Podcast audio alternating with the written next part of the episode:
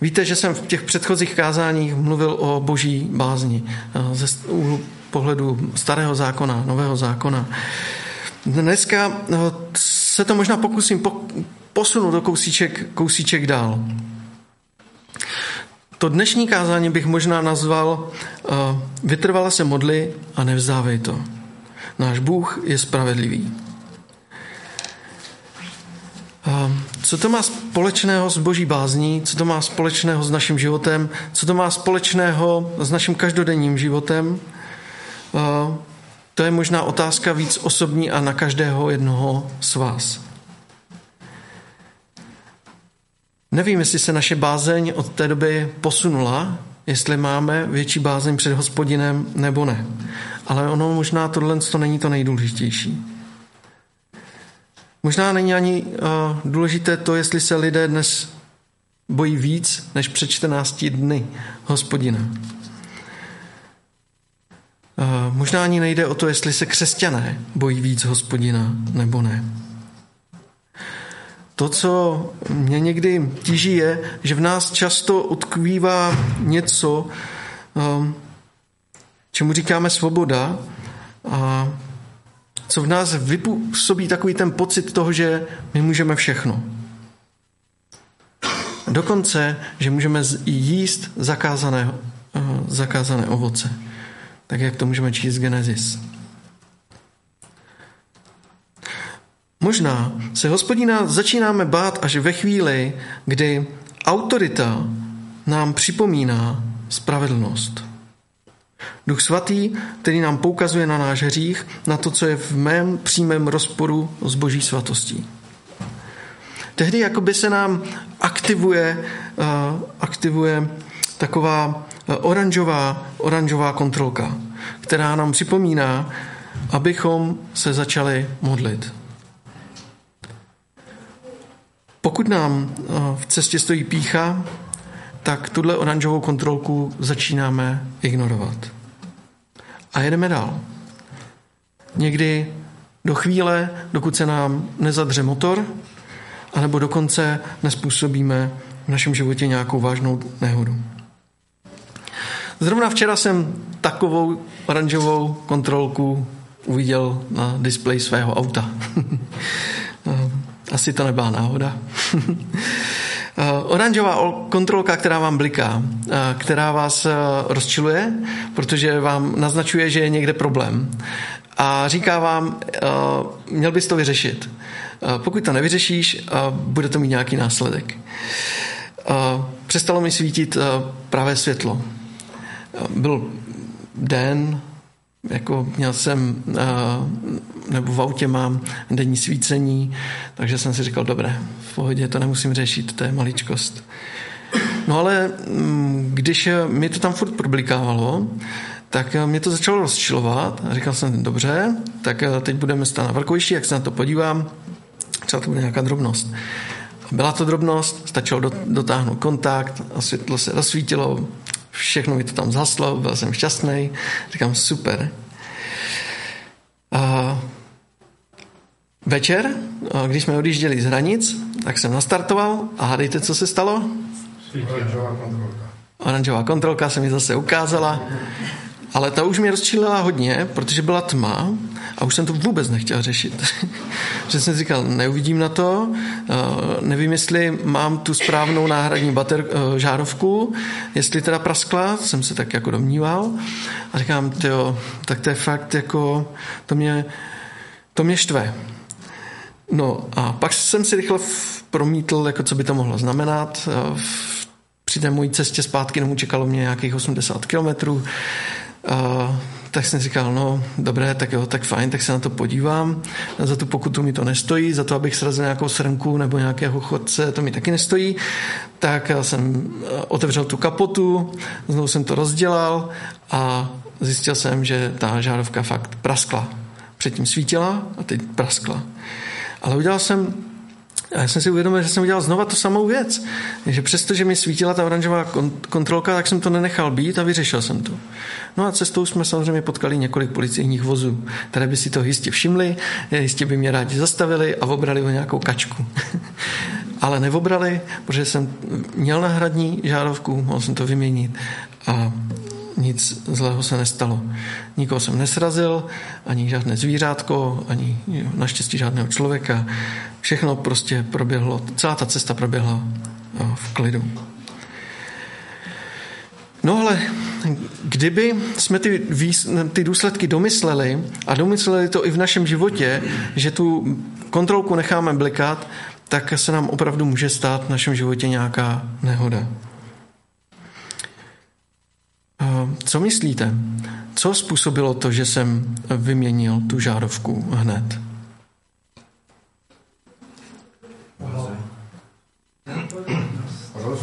Zodpovědnost. Strach z těch policajtů možná. Jo. A bezpečnost taky. Ale ta zodpovědnost, to je to první. Protože jsem si taky uvědomil, že mám v autě rodinu, za kterou jsem zodpovědný. A takže ten můj prvotní bylo hlavně eh, kvůli dětem. Eh, proč takovou bázeň nemáme z hříchu? Proč takovou bázeň nemáme z hospodina, když se nás něco, něco v životě dotýká? Možná si myslíme, že se s touhle autoritou nepotkáme. To byla ta moje první myšlenka, že by třeba jako to nějak mohlo projít. Možná si myslíme, že jsme spravedliví a nic špatného jsme neudělali. Možná teda jako udělali, ale přece nám to nějakým způsobem jako projde. A v té nejhorší představě si můžeme představit, že si řekneme, a vždyť žádná taková autorita není. A pustíme to z hlavy. A tak i z tohohle úhlu pohledu bych chtěl stoupit do Božího slova. A chtěl bych eh, připomenout ten příběh, eh, o kterém jsem mluvil jen částečně v tom minulém kázání. A to je ten eh, příběh toho, toho soudce a té vdoby. Pojďme do Lukáše, do 18. kapitoly. Budeme číst od druhého verše. Lukáš, 18. kapitola,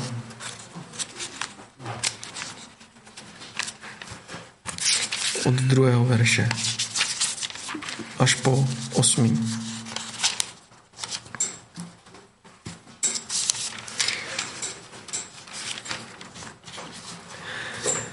V jednom městě byl soudce, který se Boha nebál a z lidí si nic nedělal.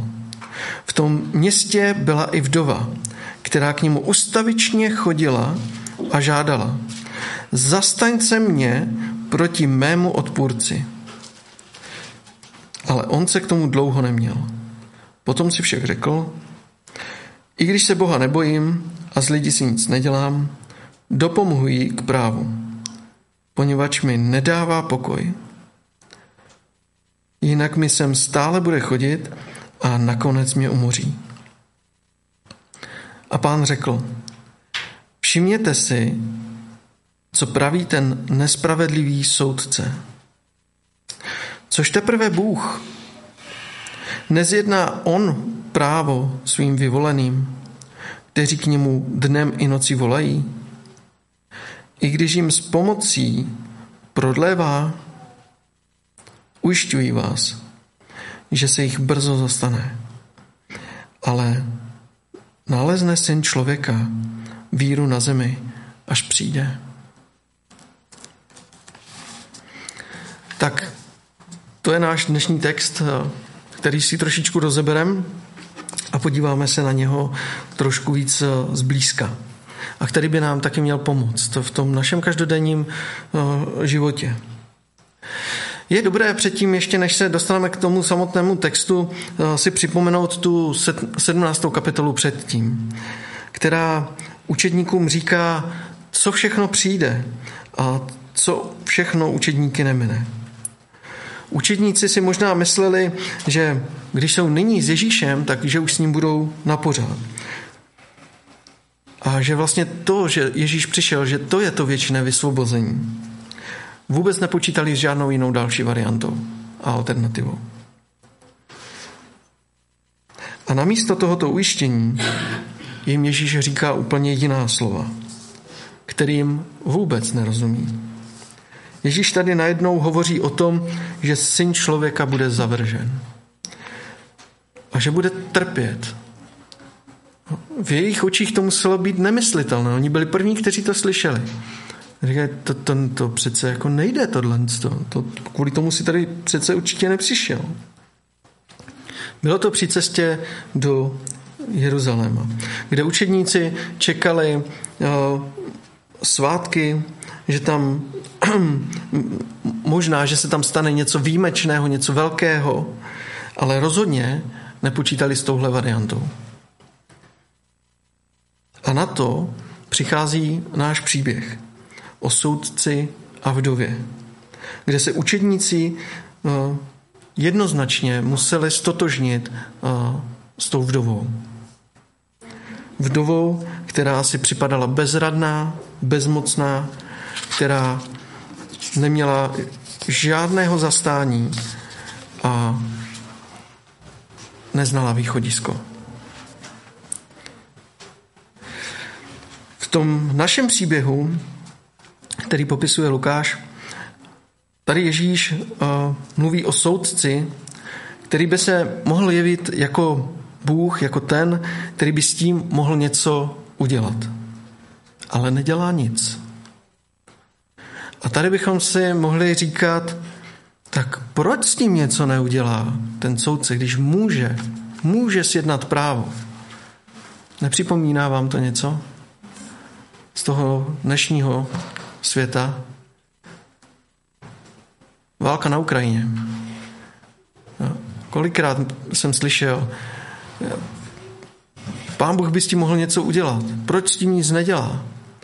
Nemocní lidé. Proč je pán Bůh neuzdravil? Proč s tím něco neudělá? Kolikrát si to říkáme v našem životě? Když prožíváme nějakou těžkou chvíli nebo když vidíme nějakou nespravedlnost. Proč Bůh nejedná? Teď to je jasný. Proč Bůh nejedná? A tady je důležité, abychom eh, odsunuli ty naše předsudky a rychlé závěry. A šli do hloubky tohohle příběhu a, za, a přemýšleli nad tím, co tím vlastně Ježíš těm učedníkům chce říct. Co jim předává, k čemu je vede a jak tomu textu rozumět. Ve starém zákoně uh, sirotci a vdovy měli ze zákona zastání. Měli být chráněni. Ale tady v tomhle podobenství, které říká Ježíš, čteme úplný opak. Tady čteme o vdově, které, která nemá žádné zastání. Dokonce tady má soudce, který to vůbec neřeší. A to se mi někdy na těch Ježíšových podobenstvích líbí. Že Ježíš tam vykresluje věci, které by se měly dělat, ale nedělají se.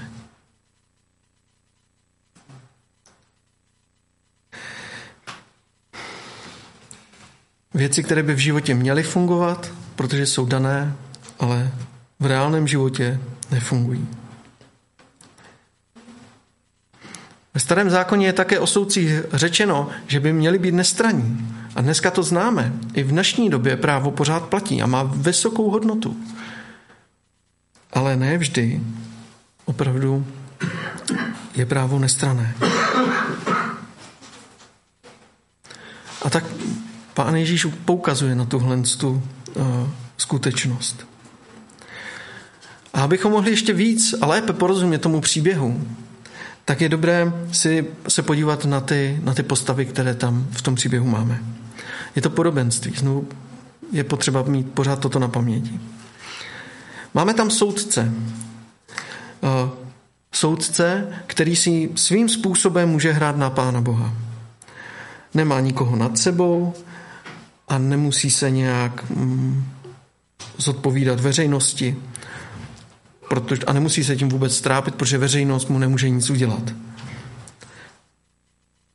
A naopak lidé moc dobře vědí, co takováhle osoba uh, má dělat, měla by dělat, musí dělat. Ale zároveň v tom příběhu taky vidíme, že nemusí. V tomto případě, o kterém mluví Ježíš, Nemusí. Tou další postavou je vdova. A to bych řekl, že je pravý opak. Protože ta se může na hlavu stavět a nic nezmůže. Vůbec nic. Totální bezmoc. A pak tady máme někoho třetího, takového neurčitého. V Bibli máme napsáno, že je to odpůrce, nějaký protivník. A tady, tady si můžeme dosadit za to úplně cokoliv. Cokoliv, čím byla ta vdova zužována. Cokoliv, v čem ta vdova neměla zastání. Neměla muže, který by se o ní mohl postarat. V té době, v té době se měl o ní postarat kdo? Kdo by se o ní měl postarat? Ví někdo? Tuší? Manžel ten umřel, ten to nebude. Rodina, další jsou tam ty pravidla, že jo, daný, kdo se má přesně o tu dan, o, taky. Prostě je to tam daný, kdo se má o ní postarat. Bůh se stará, věřím, o každého, určitě, o tom nepochybuju. Ale zákonem bylo daný přesně, jak by to mělo být. A, mm, takže tady za toho protivníka se můžeme opravdu dosadit kohokoliv, kdo si troufnul na vdovu. Můžeme si tady dosadit i cokoliv by třeba ohrožovalo nás, co vnímáme jako křivdu. Tak i to si tam můžeme promítnout první řadě vidíme soudce, který na podněty té vdovy vůbec, ale vůbec nereaguje. Protože musí nebo nemusí? Měl by. Měl by, ale nemusí. Nemusí, protože nad ním nikdo není. Ten soudce si může rozhodnout, jak chce, kdy chce, co chce. Není nad ním jako žádný byč, takže svým způsobem nemusí. Ale to, co chci říct, je, že vlastně ten soudce není zlý. On není zlý. My si dokážeme představit, nebo já si dokážu představit pod zlým soudcem někoho, kdo tak tahle mě už fakt jako otravuje, tak prostě zařídím, aby ji někdo jako odstranil, aby mě ji někdo zbavil. Takhle si dokážu představit zlého soudce. Ale v tomhle případě ten, ten soudce není zlý.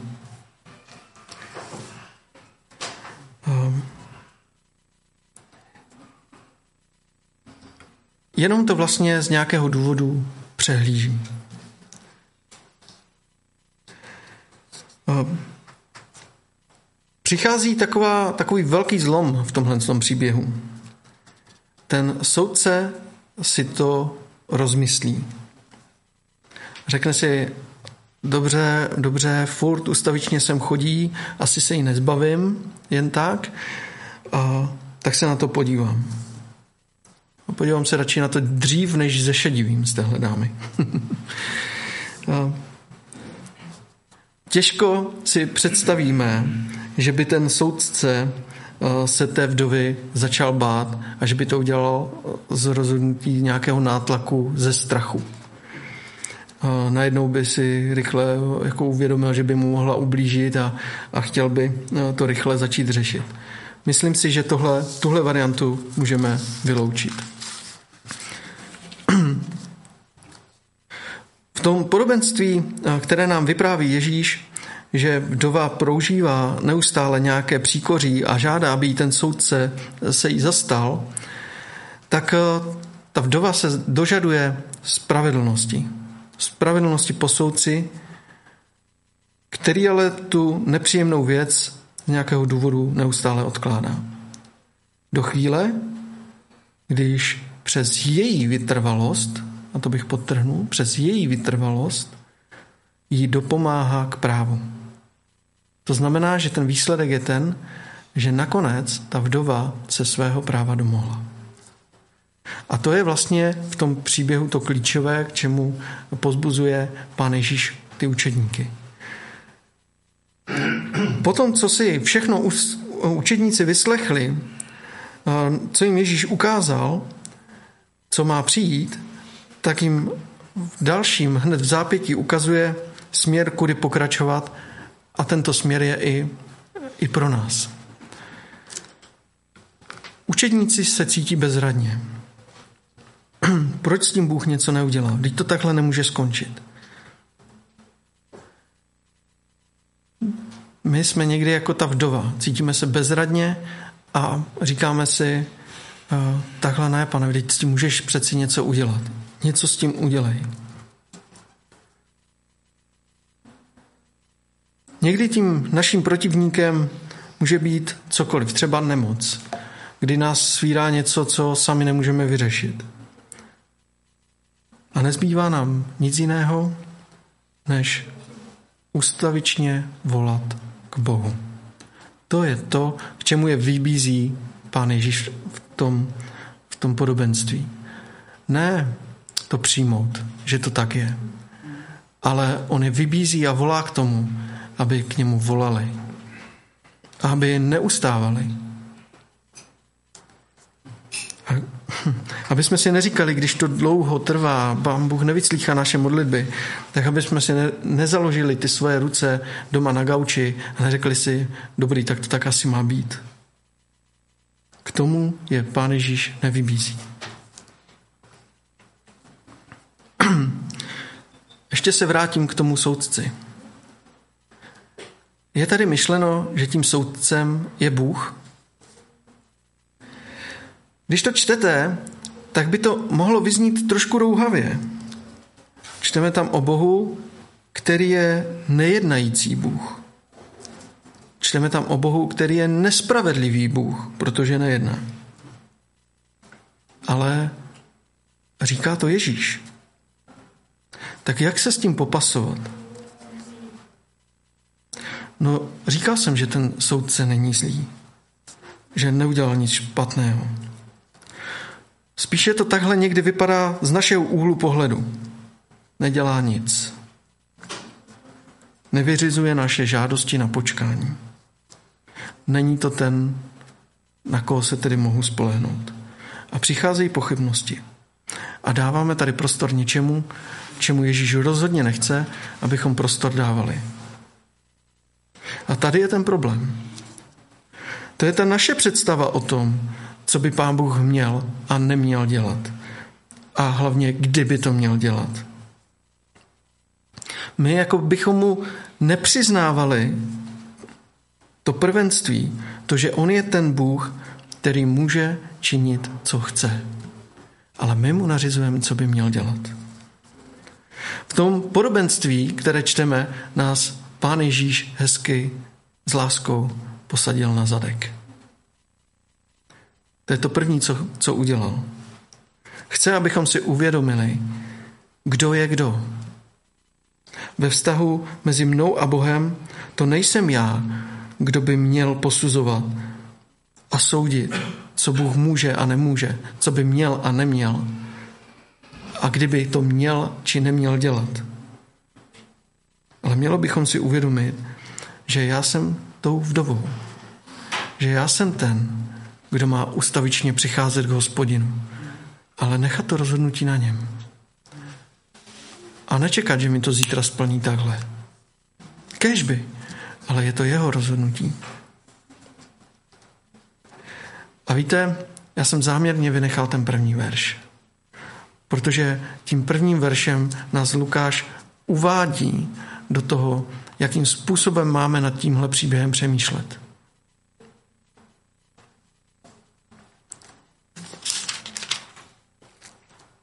Vypravoval jim podobenství, aby ukázal, jak je třeba stále se modlit a neochabovat. Jak je potřeba stále se modlit a neochabovat. To je gro tohohle příběhu. To je to, co od nás Pán Ježíš očekává.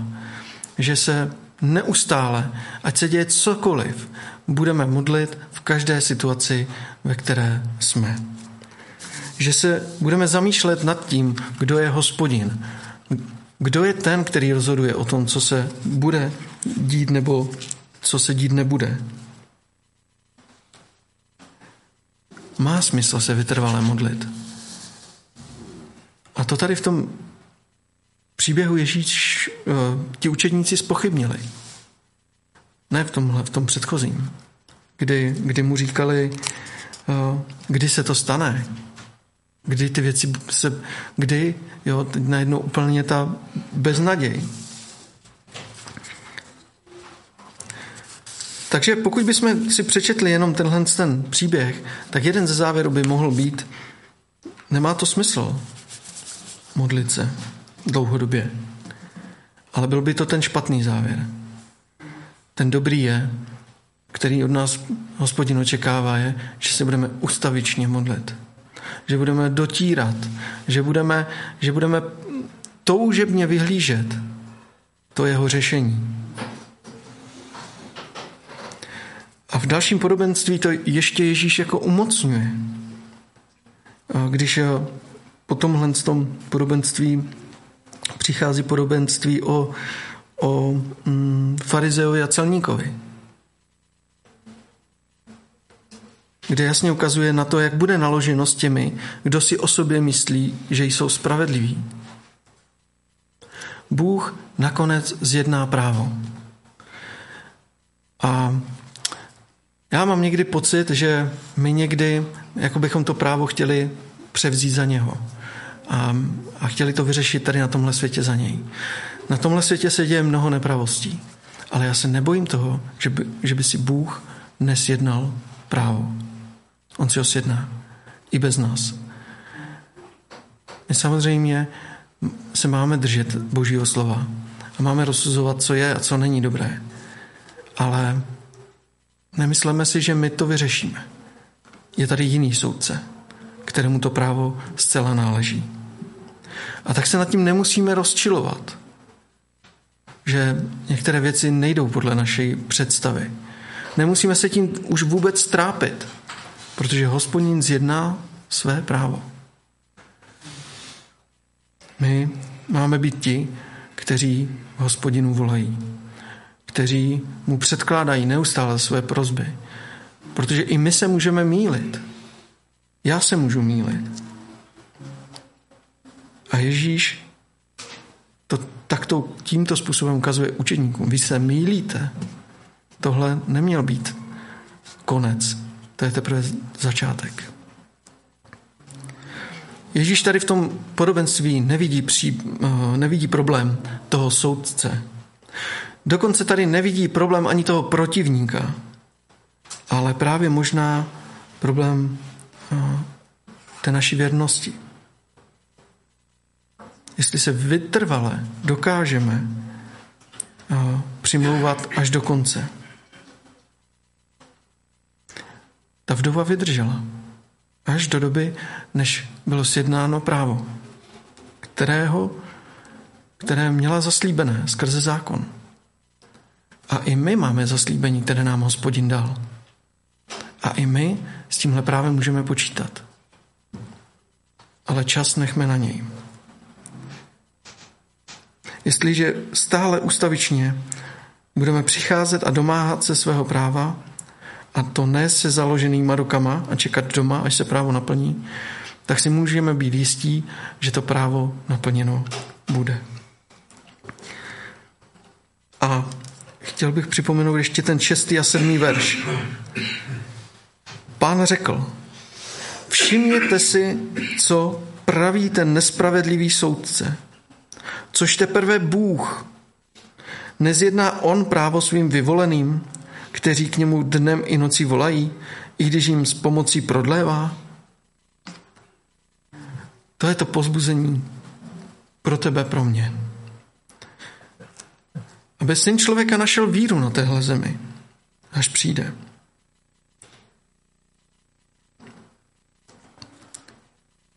Ježíš možná nevidí ten velký problém u toho soudce, nevidí ten velký problém u toho, u toho protivníka, ale spíše ta vdova. Jestli trpělivě bude chodit a bude žádat a trpělivě bude očekávat na to boží řešení, trpělivě bude očekávat na Boha. Jako kdyby Pán Ježíš v tomhle příběhu i naznačoval tu možnost, že, že té vdově vyhoví, ale není si jistý tím, jestli ona na té chodbě v podobě toho soudce, jestli ona tam ještě bude čekat. Jestli bude komu vyhovět. Jestli to s Pánem Bohem nevzdáme dřív, než přijde to finále. My žijeme ve svobodě. A často vnímám, že přestáváme respektovat autority. Do jisté míry to může být tím, že máme nějakou svoji spravedlnost, podle které posuzujeme a nakonec se taky stáváme soudci, kde my určujeme, co je a co není, co by mělo být a nemělo být. Ale tímhle podobenstvím nám Ježíš chce ukázat, jak je třeba stále se modlit a neochabovat. A to za všechny autority. Za všechny. Nejenom mm, v církvi, ale i v práci, ve škole, ve státě. Nepodléhat marnosti, ale ve víře stát a spolehat se na hospodina, že naší záležitost vyřídí. A k tomu se upnout. Proto máme bdít a nevzdávat náš zápas. Bůh nás slyší.